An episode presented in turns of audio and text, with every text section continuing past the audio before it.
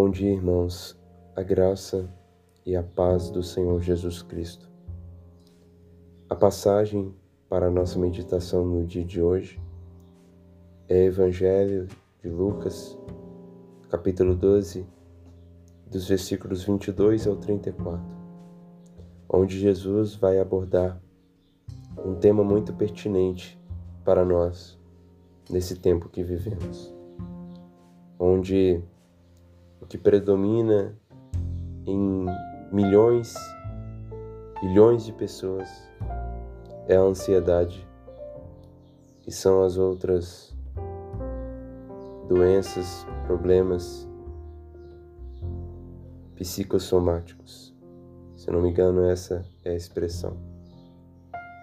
Mas a ansiedade, ela é antiga, tão antiga que o nosso próprio Senhor Jesus abordou esse tema. No Evangelho de Lucas, no capítulo 12, antes de falar sobre a ansiosa solicitude pela vida, o Senhor Jesus Cristo vai tratar sobre o assunto da avareza, do querer possuir muito, aquilo que nem mesmo é seu, ou do querer ter mais, por ganância.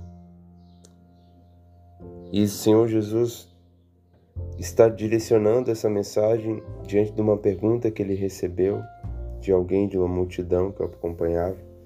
E depois ele olha para os seus apóstolos, seus discípulos. No versículo 22, a seguir dirigiu-se Jesus a seus discípulos, dizendo: Por isso, por isso, uma conjunção conclusiva, por causa disso que eu acabei de mostrar, que o homem não deve se preocupar com os bens, porque, como ele diz, é, tende cuidado e guardai-vos de todo e qualquer avareza, porque a vida de um homem não consiste em a mudança dos bens que ele possui. Por isso, eu digo a vocês: não andeis ansiosos pela vossa vida, quanto que a vez de comer, nem pelo vosso corpo, quanto que a vez de vestir.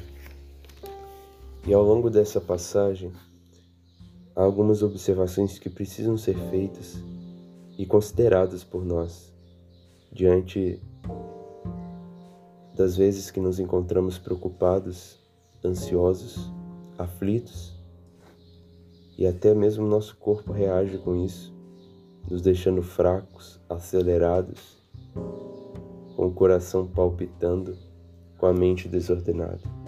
E eu gostaria de compartilhar essas observações que têm sido um bálsamo para minha alma e espero que também seja para a sua. Primeiro, é que a preocupação com os bens terrenos é equivocada. É uma preocupação vã, porque a vida é mais importante daquilo que a conserva. Não sou eu que estou dizendo isso, é o Senhor quando ele diz: porque a vida é mais do que o alimento e o corpo mais do que as vestes. E ele diz lá no versículo 15 anteriormente, porque a vida de um homem não consiste na abundância dos bens que ele possui, porque a vida é mais do que o alimento e o corpo mais do que as vestes. Enquanto a vida é a estrutura, o alimento, as vestes, são os ornamentos. Isso mostra que não precisamos estar preocupados com os bens terrenos e o Senhor vai mostrar por quê. No versículo 24 ele diz: Por quê? O porquê. Observai os corvos, os quais não semeiam nem ceifam, não têm despensa nem celeiros. Todavia, Deus os sustenta. Quanto mais valeis do que as aves. Se Deus cuida das criaturas com devida providência, como as aves, quanto mais Ele cuidará do homem, que é a coroa da criação. Assim como Deus providencia para as aves dos céus, para os animais das florestas, até mesmo para os cachorros das ruas, quanto mais para nós, que somos feitos à imagem e semelhança de Deus, que tivemos o privilégio de termos atributos divinos comunicados a nós, quanto mais a nós. Porque andamos preocupados. Outra observação, versículo 25 e 26. Qual de vós, por ansioso que esteja, pode acrescentar o côvado ao curso da sua vida? Se portanto nada podeis fazer quanto às coisas mínimas, por que andais ansiosos pelas outras? O que Jesus Cristo está dizendo é que a ansiedade é inútil. Ela não soluciona problemas, nem acrescenta aquilo que precisamos. Ela é inútil. Quantas vezes ficamos ansiosos, ansiosos diante de um problema a ser resolvido, mas a ansiedade só piora o problema. A ansiedade nos faz criar expectativas, roubando de nós a esperança. E quanto a expectativa está fundamentada em um terreno escorregadio, a esperança, que está firmada em um terreno rochoso, que nos sustenta, enquanto a ansiedade apenas nos desestabiliza. A ansiedade é inútil. E a última observação o Senhor Jesus Cristo mostra que, ao invés de estarmos aflitos pelas coisas terrenas, temos que redirecionar as nossas afeições e devida atenção pelas coisas celestiais. A partir do versículo 31, nosso Senhor vai mostrar isso.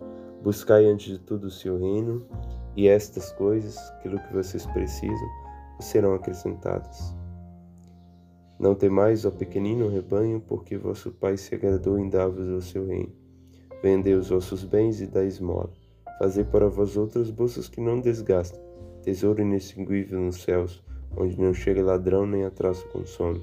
Porque onde está o vosso tesouro, ali estará também o vosso coração.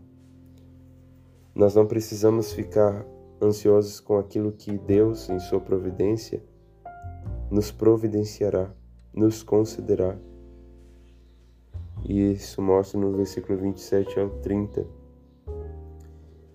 Observai os lírios, eles não fiam nem tecem, contudo vos afirmo que nem Salomão em toda sua glória se vestiu como qualquer deles. Ora, se Deus assim veste a erva que hoje está no campo e amanhã lançada no forno, quanto mais tratando-se de vós, homens de pequena fé.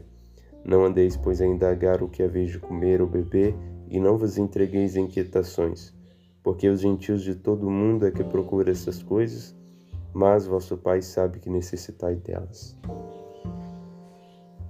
O Senhor Jesus está mostrando que a solução para a nossa ansiedade é um coração voltado para o céu, uma mente preenchida com as coisas celestiais.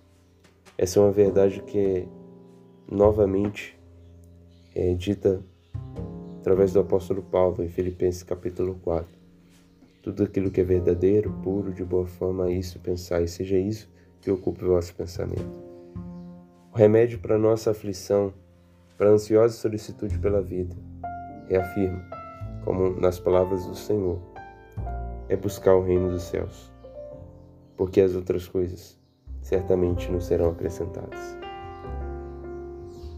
Deus, então, nos ajude a redirecionarmos nossas atenções às coisas lá do céu, onde Cristo vive, assentado à direita de Deus Pai e assim mortificarmos a nossa vã ansiedade, que só rouba de nós a esperança, dando-nos expectativas que certamente nos frustrarão. Que o Senhor nos ajude. Em nome de Jesus. Amém.